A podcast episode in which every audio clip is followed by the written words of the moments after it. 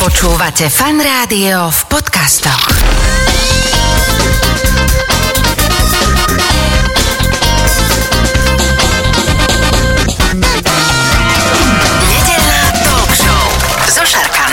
Počúvate fan rádio, nedelnú talk show. V tejto chvíli už vedľa mňa sedí v štúdiu fan rádia Ivana Čorbová, koordinátorka klimatických a humanitárnych projektov nadácie Integra. Ivanka, ahoj. Ahoj, Šarkan. Kým som vyslovil všetko, čo máš za menom napísané v rámci tvojej vizitky, tak eh, to si postupne objasníme. Ty si tu kvôli tomu, že ja musím povedať, že s veľkou úctou sledujem nadáciu Integra a jej činnosť. Koľko rokov už vlastne pôsobíte? No my už pôsobíme 25 rokov. 25. Oslavovali sme takéto výročie krásne. Štvrtstoročnica. Áno. Aj keď sa to oslavovalo v takých divných časoch teraz. No, eh, covidových trošku. Covidových Ani sme trošku. sa nestretli. Ani si sa, že čiže online oslava, hej? Bola trošku taká online oslava, ale tak čo už v tejto tak, dobe. Tak, tak, sme na to nejak... Neboli tak, sme asi jediní.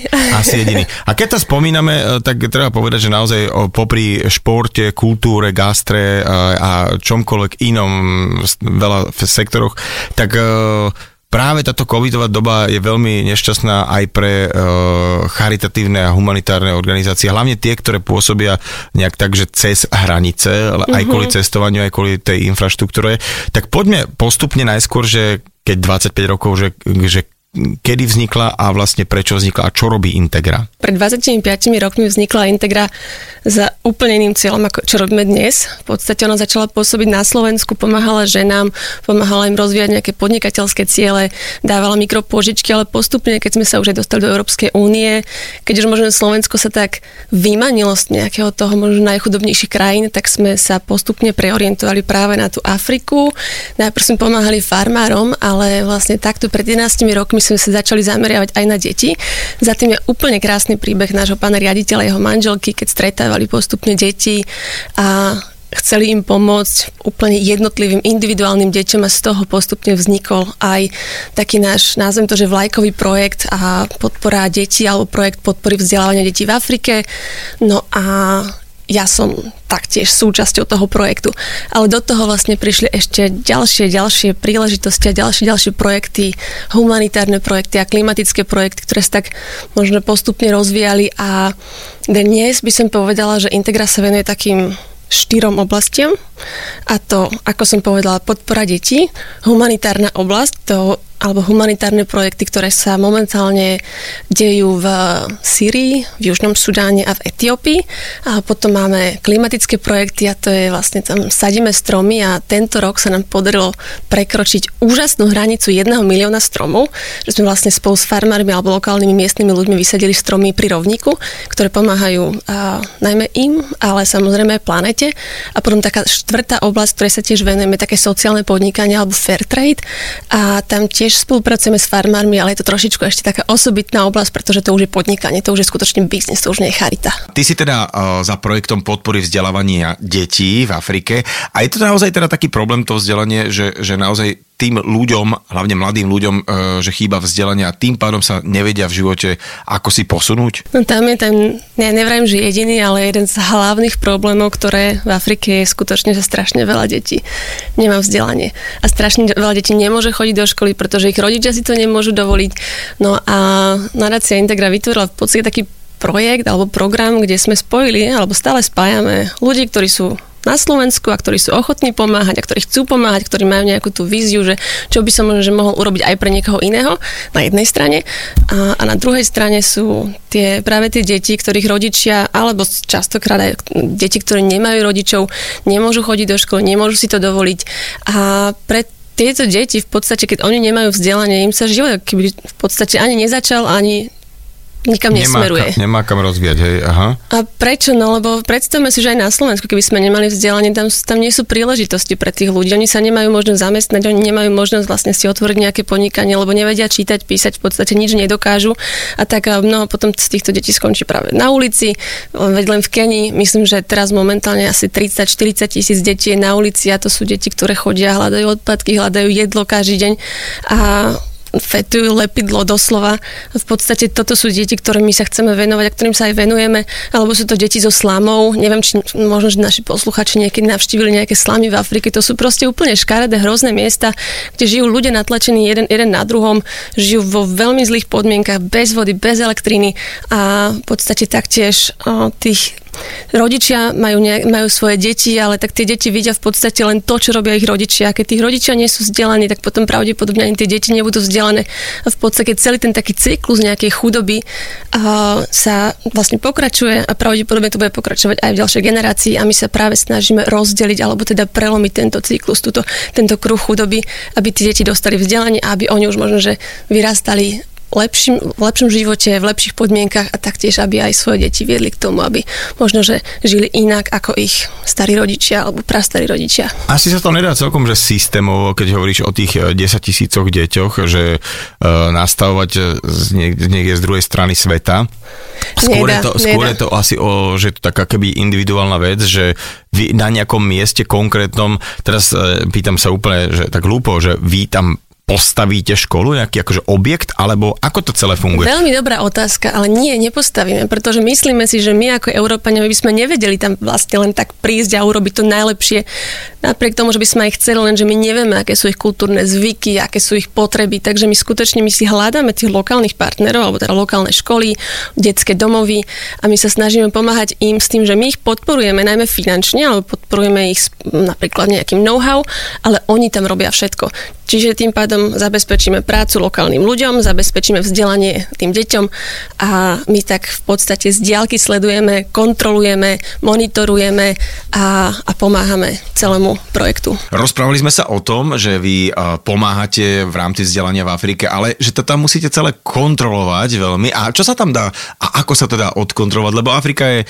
žiaľ známa tým, že tá miera korupcie je naozaj vyššia a posielame tam peniaze. Asi to nebude len o tom, že tam len tak posielame peniaze. Vôbec to nie je o tom, ale máš úplne pravdu, akože skutočne tá Afrika je známa obrovskou korupciou, lenže tá korupcia v podstate ona jednak prichádza z hora, jednak prichádza z dola, čiže fakt je tam niekedy ťažko dôverovať, ale preto už len samotný ten proces, že ako si vyberáme tých lokálnych partnerov je celkom náročný, pretože jednak kontrolujeme, alebo teda najprv si odsledujeme toho Máme čas, partnera. tak Ivanka, povedz mi nome, že ako si vyberáte. Čiže vy fyzicky vycestujete nejakí ľudia Jasné. už na konkrétne miesto Mhm. a že čo teda, aké parametre musí splňať nejaký váš partner, alebo ako to celé pripravíte, aby ste potom povedali, že OK, tak týmto budeme púšťať tie peniaze, ktoré získame od donorov alebo od jednotlivých nejakých prispievateľov. Ako to funguje? Najprv poviem asi len to, že my máme momentálne 8 škôl a detských domovov, ale v podstate len 6 partnerov, lebo jeden partner má 3 školy, uh-huh. čiže veľmi malý počet partnerov a to z toho dôvodu, že skutočne, ako, si, ako sme sa rozprávali, celý ten proces je veľmi náročný. Ono prebieha už len vlastne predtým, ako sa rozhodneme, že s niekým ideme do partnerstva, tak musí prejsť a vlastne kontrola, musí nám ho niekto odporučiť, musíme vidieť nejaké finančné výkazy, audity, čo robil predtým, ako s ním vôbec pôjdeme do partnerstva. A potom, teda, keď sa už rozhodneme, že dobre, skúsme to, tak niekoľko, nejaké obdobie napríklad dvoch rokov potrebujeme vidieť každý finančný výkaz, na čo tie peniaze išli. A potom, keď už sa vybuduje nejaká tá dôvera, tak vlastne čo potrebujeme je finančný audit každý mesiac, každý, každý rok. Potom minimálne trikrát sa snažíme navštíviť toho partnera. Samozrejme, počas covidu to nebolo úplne možné, tak sme chodili, možno, že pred... Boli sme teraz nedávno, v novembri sme sa vrátili z cesty mm-hmm. a predtým sme boli vlastne úplne pred covidom, čiže ten rok a pol bol trošku taká pauza, ale tak to bolo úplne objektívne dôvody. Ale za iných okolností teda navštívime partnera, skontrolujeme uh, deti, rozprávame sa s učiteľmi, rozprávame sa s riaditeľom. Samozrejme, možno aj tak natajnáša. Niekedy sa rozprávame s nejakými lokálnymi, že čo nám povedia o, o tomto projekte, čo nám povedia o hentom projekte, aby sme skutočne nielen takže subjektívne, že počúvame riaditeľa, lebo však riaditeľ nám môže povedať čokoľvek, ale Keď aby sme... príde inšpektor do školy, tak vždy riaditeľ uh, má tak. vyzametané všetko, čo vedia, že tak. tí z tej integry, budú tu kúkať, pozerať aj. Čiže e, dobre, tak chápem to tak, že je tam, dajme to, nejaký zriadovateľ nejakého zariadenia, či to je detský domov, alebo teda e, nejaká škola, na, vy dostanete e, dohodnete sa s ním. Pre ňoho to je asi tiež výhodné, že e, dostáva zvonku nejaké peniaze, nejaké finančné prostriedky a tým pádom uh, vy ako keby tie deti, ktoré už tam sú v tej škole, alebo dodávate nejaké, že a tieto ďalšie deti nám teda zoberte, ktoré sme... My to nechávame na nich, ale mm-hmm. s tým, že vlastne každý rok prichádza nejaká nová trieda, alebo dokonca okay. niekoľko nových tried, ale s tým, že máme nejaké podmienky, že aké deti chceme prijať. Ale potom máme školy, ktoré majú napríklad systém, že nejaká časť detí je podporovaná, čiže z chudobných rodín a nejaká časť detí si platí tie to školné úplne, úplne sami, čiže tí rodičia sú nejakí solventní, alebo potom máme výslovne školy, ktoré majú len takéto deti, ktoré Čiže jedná sa podporu. o aké, akési štipendium, ktoré vy keby tam dodávate, aby tie deti ktoré na to nemajú, aby teda mohli uh, študovať. Ide istým spôsobom o štipendium, ale s tým, že nie samotné deti, oni nedostanú tie peniaze, oni nedostanú na ruku napríklad tie, tie financie od sponzora, ale uh, my platíme školné jedlo, uniformy, zdravotnú starostlivosť a vlastne v tých detských domov platíme aj za to ubytovanie, za to, že tam tie deti sú. Čiže uh, je to záležité od projektu, že ako to funguje presne. No aby sme si to tak nejakým spôsobom mohli predstaviť, že uh, o koľko detí sa približne aktuálne staráte? Momentálne podporovaných detí máme takmer tisíc, uh-huh. ale mhm. celkovo v školách je to asi 1200 až 1300 detí v tých našich šiestich alebo teda 8 školách a detských domov, ktoré podporujeme. Máte teda aj už za tých 11 rokov nejaké možno až príbehy, nechcem povedať, že so šťastným koncom, lebo ten koniec je v nedohľadne, ale že to, že niekomu sme pomohli úplne že zmeniť život? Máme, no už posledné roky vlastne každý rok nám prichádzajú nejaké tie nové príbehy, úspešné príbehy a napríklad len veľmi nedávno sme dostali takú informáciu o Brianovi, podstate dnes už je 25-ročný chalan, ktorý vyštudoval medicínu, alebo možno, že nie priamo medicínu, ale eh, v podstate zdravotnícky kurz. Ukončil školu a práve tento Brian bol podporovaný Slovakmi. Nebol to jeden Slovak, ale bola to vlastne skupina priateľov, ktorí ho podporovali a podporovali ho až úplne do poslednej chvíle a on dneska vlastne má prácu, zamestnal sa. Uh-huh. A, je v, a veľmi... začalo to fakt, že na základnej škole, hej? Začalo to úplne na začiatku. Začal to on, konkrétne Brian, začal, bol jeden z prvých detí v našom projekte. On ešte vlastne zažil, bol najprv v jednom detskom domove, potom v druhom detskom domove, pretože tam sa udiali veľmi komplexné, veľmi ťažké veci a v podstate nakoniec je z neho úspešný absolvent vysokej školy. Čiže za každým tým jedným dieťaťom je teda možný nejaký fakt, že pekný príbeh alebo úplne zmena nejakého Takto, života. Aby sme to zase neidealizovali, tam je aj veľmi veľa ťažkých príbehov a veľmi veľa aj žiaľ smutných príbehov, ale zároveň veľmi veľa krásnych, silných príbehov. Napríklad aj Simon, môžem povedať konkrétne, je to môj priateľ, ktorý tiež nedávno vyštudoval, skončil školu a dnes už má rodinu, postavil si dom, bol schopný nájsť si veľmi dobrú prácu aj keď tiež mal aj ťažké obdobia, ale je to jeden, dokonca neviem, či nie úplne náš prvý úspešný príbeh chlapca Simona, ktorý dneska má už dvoj a trojročné dieťa, či dve deti má. Takže mm-hmm. krásny mm-hmm. príbeh. Ty si povedala zo pár krajín, takže uh, o, o čom sa presne bavíme? Bavíme že... sa o dvoch krajinách. Mm-hmm. Bavíme sa o Keni a Etiópii. Keni a Etiópii. A konkrétne tieto uh, dve decka boli z Kene, pretože Etiópiu sme začali trošičku neskôr, partnera mm-hmm. sme našli tiež až trošičku neskôr, ale v každom prípade už aj v Kene aj v Etiópii máme uh, dokopy vlastne už asi 500 detí v Etiópii, 500 detí v Kenii a tie úspešné príbehy nám každým rokom pribúdajú. No a poďme úplne konkrétne na to, že koľko peňazí už na diálku takto vie reálne pomôcť jednému dieťaťu? U nás v Integre je to v podstate 25 eur, uh-huh. ktoré človek pravidelne každý mesiac posila Integre a za tieto peniaze vlastne, ako sme sa už rozprávali, to dieťa môže chodiť do školy a dostane všetko, čo potrebuje v tej škole. A v podstate ide o veľmi jednoduchú podporu, pretože človek si môže nastaviť trvalý príkaz, keď sa rozhodne, že ide do niečoho takéhoto.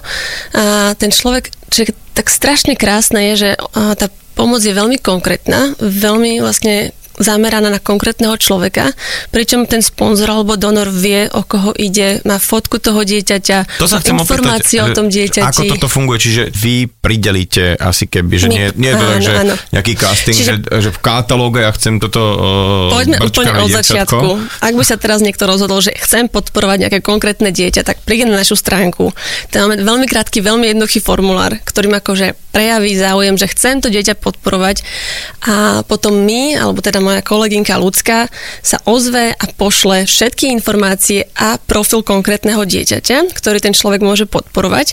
Veľa ľudí sa nás pýta, na čakačke, áno, hej? áno, máme taký v podstate waiting list. Veľa ľudí sa nás pýta, prečo si nemôžu vybrať to dieťa.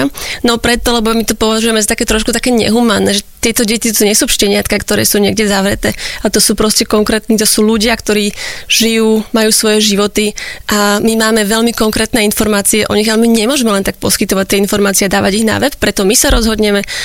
Ten sponzor môže povedať, či chce podporovať chlapca alebo dievča, to je v podstate taká jediná, jediné kritérium, ktoré si vie vybrať.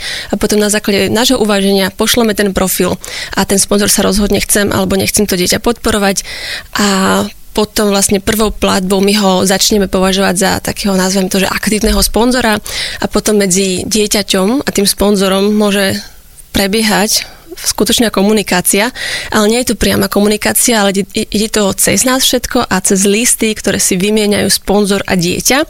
A tá komunikácia sa robí asi tak dvakrát až trikrát za rok, záleží. A to dieťa v tom liste môže vyjadriť vlastne, čo robí, a ako sa mu darí v škole, samozrejme poďakovanie. Niektorí, niektoré deti, ktoré sú také možno viacej komunikatívnejšie, tak oni napíšu aj dvojstranové listy, kde vyjadria strašne veľa emócií, príbehov a sú napríklad deti, pre ktoré je angličtina veľký problém a uh-huh. tie napíšu, že mám sa dobre, dneska som sadil fazulu a je tu teplo a ďakujem za podporu a to je všetko. Čiže je to také veľmi individuálne s tým, že máme tisíc detí, ktoré sú úplne rôzne, ktoré majú vlastne úplne rôzne príbehy za sebou a ro- niektoré prežívajú väčšie traumy, iné prežívajú menšie traumy, niektoré sú naopak veľmi šťastné, čiže je to všetko veľmi individuálne, ako ten sponzor bude možno, že uh, zainvolovaný do života toho dieťaťa. Uh-huh. Ale v každom prípade aj ten sponzor môže poslať listy a my veľmi pozbudzujeme našich sponzorov, aby vyjadrovali také povzbudenie tým deťom, aby skutočne ich tak povzbudili do štúdia, do ich budúcnosti, aby im povedali, že na nich skutočne na, niekto v Európe na nich myslí, že im posiela možno nejaké peňažky alebo teda, že im posiela peniaze na to vzdelanie. A preto samotné dieťa je to veľmi silné, že to vôbec tá predstava, že niekto tam v bohatej Európe na nich myslí. Akože samozrejme nechceme vytvárať taký ten, takúto predstavu, že bohatá Európa a chudobná Afrika, ale predsa len pre tie chudobné deti je to dôležité a je to život meniace, len tá vedomosť, že niekoho majú aj, aj tam niekde v Európe. Čiže to, ten vzťah sa buduje a u mnohých ľudí, u mnohých sponzorov potom, keď ten vzťah už napríklad trvá niekoľko rokov, tak ten sponzor a to dieťa sa niekedy normálne, že ako keby že poznali. Máme aj sponzorov, ktorí sa rozhodnú, že navštívia to dieťa, aj, tá, aj, aj, aj takáto možnosť je a to potom vieme zariadiť my cez naráciu Integra a máme už niekoľko tiež takých veľmi zaujímavých a pekných príbehov, kedy sponzor vlastne išiel do Afriky Uh, ja ti dám teraz takú jednu otázku, ktorú si už zrejme veľakrát počula a ja už v sebe nejak tú odpoveď aj mám, ale uh, dobre, asi sa ťa to niekedy opýtajú, že prečo by som ja mal niekomu uh, vôbec v Afrike pomáhať, keď tu na Slovensku je určite mnoho detí a rodín, ktoré pomoc potrebujú. Aká je tvoja odpoveď? Každý krát, keď sa ma niekto opýta na tú otázku, tak ja mám inú odpoveď, lebo častokrát je to aj takým nejakým môjim prežívaním, aké práve prežívanie mám v sebe, ale v zásade, keď chce niekto pomáhať, tak nech pomáha. To je jedno kde. To je jedno, či pomáha na Slovensku, v Syrii alebo v Afrike, to je úplne jedno, ale keď sa rozhodne, tak nech to robí. Ale druhá vec, čo musíme povedať, je, že chudoba na Slovensku vyzerá úplne, ale úplne inak ako chudoba v Afrike. To, že niekto je chudobný na Slovensku, znamená, že dostáva podporu od štátu, napriek tomu, že možno nie je vysoká, že môže chodiť to dieťa do školy, alebo teda rodičia môžu poslať dieťa do školy. A na rozdiel od toho, chudoba v Afrike vyzerá, že nikto sa toho človeka tam nestará, nedostáva žiaden nejaký príspevok od štátu alebo nič podobné, nedostáva dôchodok. Dieťa si nemôže dovoliť poslať do školy, pretože nemá za čo ani zaplatiť nájom, alebo prípadne už, už, už je na ulici, alebo uh, nemá za čo zaplatiť jedlo. Čiže akože fakt tá uh, tvár chudoby je úplne iná tu, ako ju poznáme, a tam, kde žijú tí v podstate najchudobnejší, ale celosvetovo globálne. Ono, akože môžeme si hovoriť o niektorých ešte oblastiach vo svete, a že by sa tam nejak lepšie žilo, ale Slovensko a vlastne my sme že privilegovaní v rámci uh, možno tohto časopriestoru, že ako sa my až dobre máme a čo si možno neuvedomujeme. Ale lebo to si by... človek ťažko uvedomí. Hej, ale ja myslím, že keď sa človek ráta nejaké priemerné mesačné platy, tak uh, možno tu môžeme vymenovať zo pár krajín, ktoré sa nám majú na tom lepšie, ale všeobecne, akože tým lifestyleom, ktorý si tu žijeme, ak, ako vlastne sa máme, uh, čím a nie sme, čím ohrozovaní a tak ďalej a tak ďalej. Ja si myslím, že to je taká tá uh, v rámci akého kolektívneho vedomia uh, na planete už ako keby až taká jemná povinnosť akože presne, dávať naspäť presne. niečo do systému v tom, že, že naozaj a, a hovorím, toto je podľa mňa naj jednoduchšia forma, lebo nemusím ani vstať, nemusím ani nič zobrať do ruky, nič ísť rúbať, niekam prenášať, ťažké potiť sa, ale naozaj, že, že to minimum, že viem, že to ide adresne niekam na nejaké miesto, kde sa ako nejakým motýlým efektom doslova, že menia životy, lebo naozaj za 25 eur uh, neviem si predstaviť, čo by som na Slovensku veľké zmenil, vieš. Ale nehovorím, že teda ste len vy, je tých organizácií ako jasné, vy jasné. je po svete neurekom a ja naozaj, že všetkým rovnako ako vám držím palce, a, lebo tých ľudí aspoň čo poznám, čo sú za tým väčšinou, sú to fakt, že oddaní ľudia, ktorí ďaleko presahujú to svoje bytie v zmysle, že uh, ja teraz budem podnikať, zarobím, kúpim si veľké auto, veľké, ale väčšinou tí ľudia majú ťažký presah v tom, uh, že pre akú veľkú komunitu to celé robia. Takže Chcem povedať, že držím vám veľmi palce a veľa šťastných príbehov v Afrike a teda aj veľa donorov, sponzorov a ľudí, ktorí vám budú pomáhať. Mojím dnešným hostom nedelnej talk show bola Ivana Čorbová, koordinátorka klimatických a humanitárnych projektov v nadácii Integra. Ďakujem ti za čas. Ďakujem aj ja. V tejto chvíli už vedľa mňa v štúdiu Fanrádia sedí môj dnešný host, riaditeľ nadácie Integra, pán Alan Busart. Dobrý deň. Dobrý. Ja som teda spovedal vašu kolegyňu Ivanku. Rozprávali sme sa o tom programe podpory detí a štúdia detí v Afrike, ale my sme tak spolu naťukli to, že sa budeme rozprávať o káve, respektíve o, o tom vašom fair trade programe a že teda ak niekto o tom vie najviac, tak ste to vy. Takže mm. vítajte. Ďakujem. Asi poslucháči budú počuť taký zvláštny akcent, ktorý máte, keď sa rozprávate. A vy ste Kanaďan? Áno, áno, som. Okay, bez, bez mučenia. Ste, odkiaľ ste? Ja som sa narodil v takom malom ako kanadskom meste, volá sa Olds a to je blízko Calgária a na západe Kanady. A čo vás teda primelo k tomu, že ste prišli na Slovo? Lebo veľa Slovákov odchádza do Kanady a tam žijú, je tam veľká, veľká komunita. Ale teda komunita Kanadianov neviem, či je nejaká veľká na Slovensku. To nie je ako nejaká veľká komunita kanadská na Slovensku. Musím priznať, že poznám iba zo pár, takže neviem, či ešte stále tu sú. Takže to, to je taká malá komunita, áno. A ja som už dávnejšie sa presťahoval do Európy, aj predtým, ako sme prišli na Československo vtedy. A z týchto ciest som mal takú jednu firmu, ktorá sa zaoberala s turistickým cestovaním a turistickým ruchom a cez túto firmu som sa dostal do kontaktu ako s, s nejakými ešte stále priateľmi ako slovenskými a po rozpade komunizmu ja, ma pozvali sem prísť, založiť konsultačnú firmu, lebo ja ako zo, zo západa by som mal vedieť, že ako kapitalizmus funguje.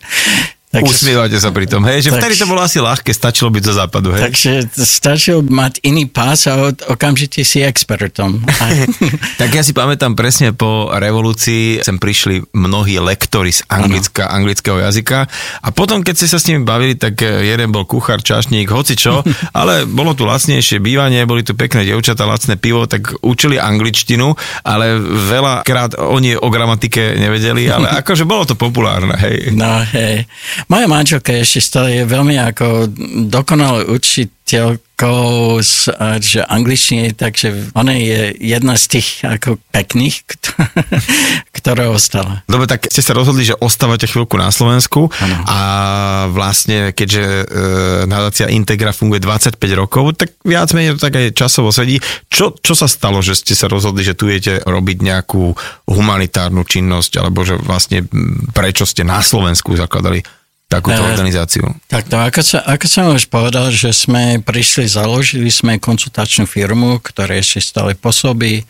Ale vtedy sme zistili, že tí malí podnikatelia, ktorí vtedy akože začali podnikať na Slovensku, takže oni potrebovali takú inú podporu, ako to, čo sme si mohli dovoliť z hľadiska takže podnikateľské činnosti, dokonca ako jednoduché ako povedané, že tí mali drobní podnikatelia ako nemali ako z čoho zaplatiť tie služby, takže sme založili nadáciu neziskovku poskytovať podporu drobným podnikateľom v tomto čase. Uh-huh. Ale vtedy, ako keď sa podnikateľská sféra ako pekne rozvíjala na Slovensku, takže sme zistili, že už ako slovenskí podnikatelia ako nás nie až tak potrebujú, takže sme začali sa pozerať India aj do Afriky a takýmto spôsobom sme sa dostali do Afriky. Ale ako vzniklo to spojenie Kanada, Slovensko a Afrika? No vtedy ako t- ten náš program, ktorý sme mali tu na Slovensku, že podpora podnikateľiek, ktoré ako začali podnikať. Takže veľmi sa podarilo, takže nielen na Slovensku, ale sme to rozšírili aj do Rumunska, Bulharska, Srbska, na Ukrajinu, do Ruska. A hlavne ako to bolo, vtedy sme videli ako tú sílu podnikanie riešiť problém chudoby. Mm-hmm. A sme si mysleli, že keď ako v tejto časti Európy, prečo ako nie Indie? Uh-huh. Tak Afrika a čo sa tam stalo? Že vy ste začali rovno farmárčiť a rovno si začali pestovať kávu, alebo aký bol ten príbeh? No, taký divný príbeh, musím priznať, že náš syn, ktorý inak ako vyrastol na Slovensku, takže on sa rozhodol ísť ako dobrovoľník do Etiópie, a učiť angličtinu a pôsobiť v jednej škole.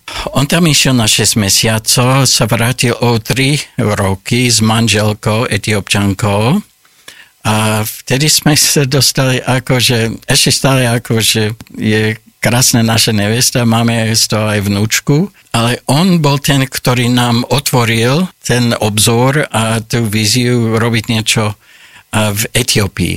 Uh-huh. A samozrejme, Etiópia sa prirodzene ako spáj s takže on, ten syn, sa stal takým odborníkom, čo sa týka etiópskej kávy. A keď sa vrátil na Slovensko so svojou nevestou manželkou, takže on povedal, že prečo ako ne, nejdeme pražiť skutočnú dobrú etiópsku kávu tu na Slovensku a založil pražičku. Uh-huh. Takže tak úplne ako rodinný dôvod, bez žiadnej stratégie sme sa k tomu dostali. Inak e, ja som si kde si dogooglil, že káva je v prvej trojke komodít, s ktorou sa obchoduje, že ropa a buď na druhom alebo treťom mieste e, sa pohybuje káva. Že naozaj, že to není maličkosť v rámci sveta, že to je veľká komodita. Uh-huh. A, a tiež taký paradox, že väčšinou sa to dopestováva v takých tých najchudobnejších krajinách, respektíve tí pestovatelia, tí prvotní, ktorí ju nejakým spôsobom sadia, spracovajú, tak tí žijú na hranici chudoby, čo je taký veľký paradox. Áno, áno, je. Takže niekedy, keď robíme také prednášky na, na školách, takže žiakov či študentov sa pýtame, že odkiaľ je tá najlepšia káva, skoro ako vždy tá odpoveď príde, že z Talianska. Mm-hmm. Čo je blbosť. Taliani ako vedia ako pražiť kávu, ale nevedia pestovať, lebo klimatické podmienky ako nedovolujú. Takže to je ten paradox, hej, že to nielen káva, ale napríklad čaj, čokoláda, banány, bežne ako každodenné naše potraviny neprichádzajú z našich záhrad, ale z tých tropických a o to ide ten fair trade. Mm-hmm. Tá chudoba je dosť komplexná záležitosť, lebo ja by som si povedal, že ja mám rád kávu, ale ja tú kávu ako nedokážem pestovať v mojej záchrade, ani sused, ani niekde na Slovensku. Takže ja by som si myslel, že s tým, že ja mám rád kávu, ale neviem tú kávu pestovať, takže ten, ktorý vie kávu pestovať, má nado mnou moc nejakú. Takže tu chceš tú kávu, takže tu je cena, takže take it or leave it. Takže to, ale to tak nefunguje. A fair trade ide o to, že prečo to tak nefunguje. A kedy to sa dá označiť, že dajme tomu táto káva je fair trade? Takže nechcem povedať, že tí bežní ako, že kávové firmy, ktoré nemajú tú značku fair trade, robia nefair obchodovanie. Ide hlavne o to, že taký tzv. hodnotový reťazec kto v tom, v ktorej časti má tu moc. A moc je nie iba finančná, ale že to, tam sú monopóly, tam sú napríklad v Afrike, Takže niekedy ako tie veľké firmy rozdeľujú tie kávo, kávové oblasti, hej, že ty máš túto oblasť, kde je 50 tisíc farmárov, ja tu mám tuto. A tým pádom, takže oni, ten farmár, ktorý inak by mohol mať ako tú moc nado mnou, ja mám kávu, ty, ty ju chceš, akože stratie, príde o časť tejto moci a je pod mocou iných hráčov, ktorí len odochrávajú ako svoje bežné, ako denné roboty a niekedy ako nemajú taký pocit, že ten kávový farmer príde o nejakú hodnotu, lebo tak to vždy, vždy bolo a on je údajne asi s tým spokojný. Takže Fairtrade začína s tým, že keď ten konzument začína rozumieť, že ten spôsob, ako, ako sa tá káva dostala ku mne, uh-huh. je komplexný spôsob, tam je veľa hráčov a pre mňa je taká dôležitá hodnota, aby každý hráč v tomto procese nemal príliš vysokú alebo veľkú moc nad inými hráčmi a hlavne, aby ten farmer, ktorý najviac ako pracoval, aby on získal alkvotnú porciu tohoto všetkého. Rozumiem toho získaného benefitu. Rozprávali sme sa o fair trade pestovaní kávy v Afrike, ale vy sa vraj teda e, okrem kávy venujete aj makadamovým orechom. Ako k tomu prišlo? Sme začali s tou kávou a sme prešli na orešky pred 10 rokmi v Kenii a sme začali takýmto spôsobom, že nakupovať od tých farmárov orešky začali sme predaj v Európe aj do Ameriky.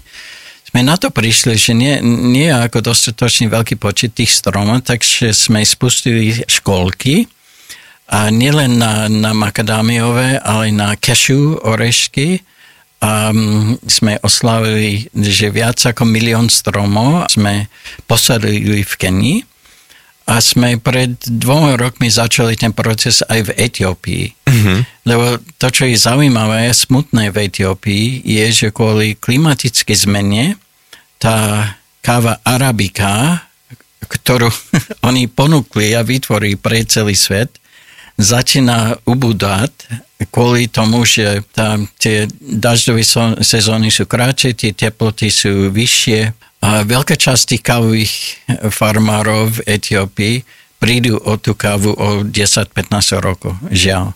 Uh-huh. Takže sme začali s nimi taký program, že orešky, makadamové orešky môžu pestovať, ako popri tej káve zabezpečujú tien pre ten kávovník a predlží život tohoto kávovníka a, by, a bude o niekoľko rokov nachrádol akože finančno pre tú kávu, ktorá trpí s tou klimatickou zmenou. Mhm. Čiže jedno s druhým, že teda keď ste hovorili, že milión stromov, to už je celkom slušný biotop, akože mhm. to už je no. velikánske lesisko, nejak no. sme to prerátali, že to 200 hektárov dokopy, tak to no, je naozaj no. už uh, celkom sila.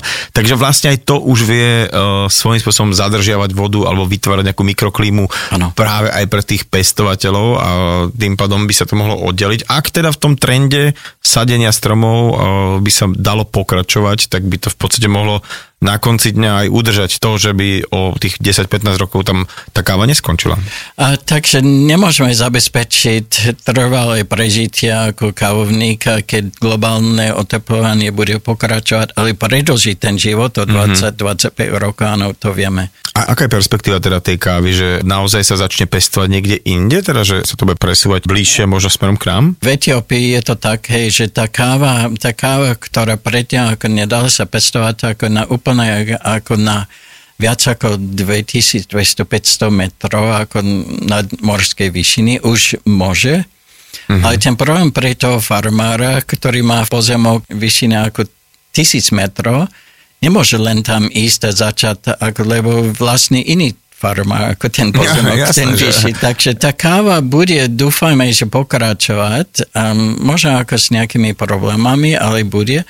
Ale ten farmár, ktorý predtým 400 rokov ako pestoval kávu, akože príde o tú kávu. Takže to je ten hmm. problém. Už sme spomínali, že sa snažíte pomáhať ľuďom v Afrike, aby neprišli vplyvmi globálneho oteplovania o prácu.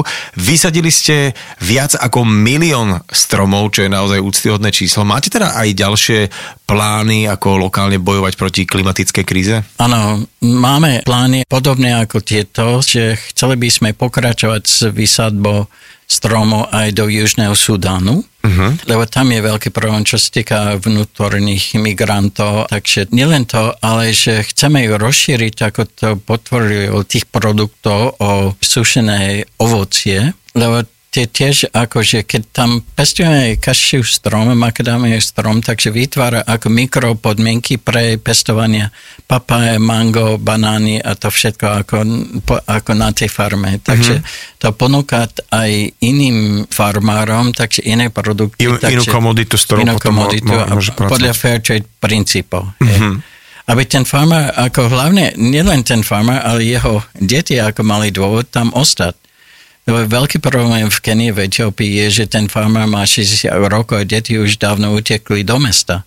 Lebo ne, nevidí ako tam žiadnu budúcnosť ako, v ako na tej farme, čo je škoda. Mm-hmm.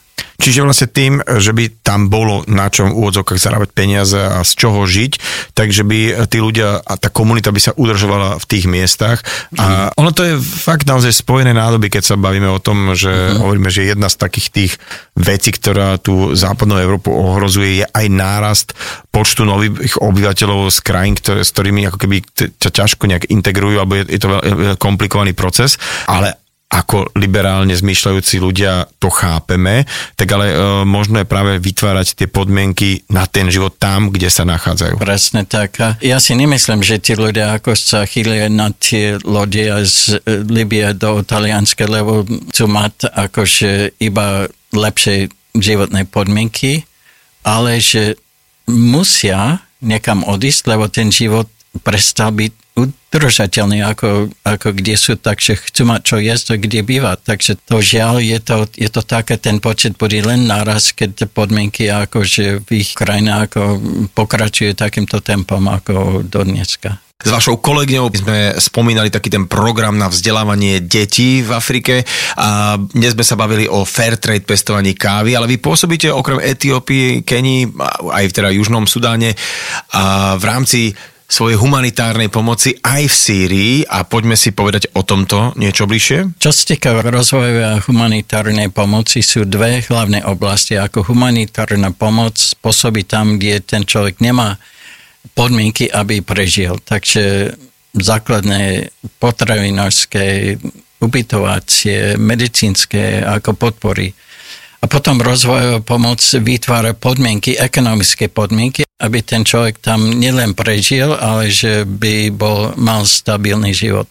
Takže v Syrii ešte stále utečenci, ako, ktorí utekli do Jordánska, do Libanonu, oni stratili všetko, ako keď utekli, takže potrebujú tú humanitárnu pomoc, takže čo jest, a kde žiť. Takže zabezpečíme ako, že cez partnerské organizácie, také potravinárske, medicínske a iné také humanitárne podpory pre tých utečencov zo Syrii. Ja vám veľmi pekne ďakujem za váš čas. Mojím hosťom v nedelnej talk show bol uh, pán Alan Busart z nadácie Integra. Ďakujem pekne. Šarkanom. Talk show so Šarkanom v premiére každú nedeľu od 10. do 12. vo Fan Rádiu.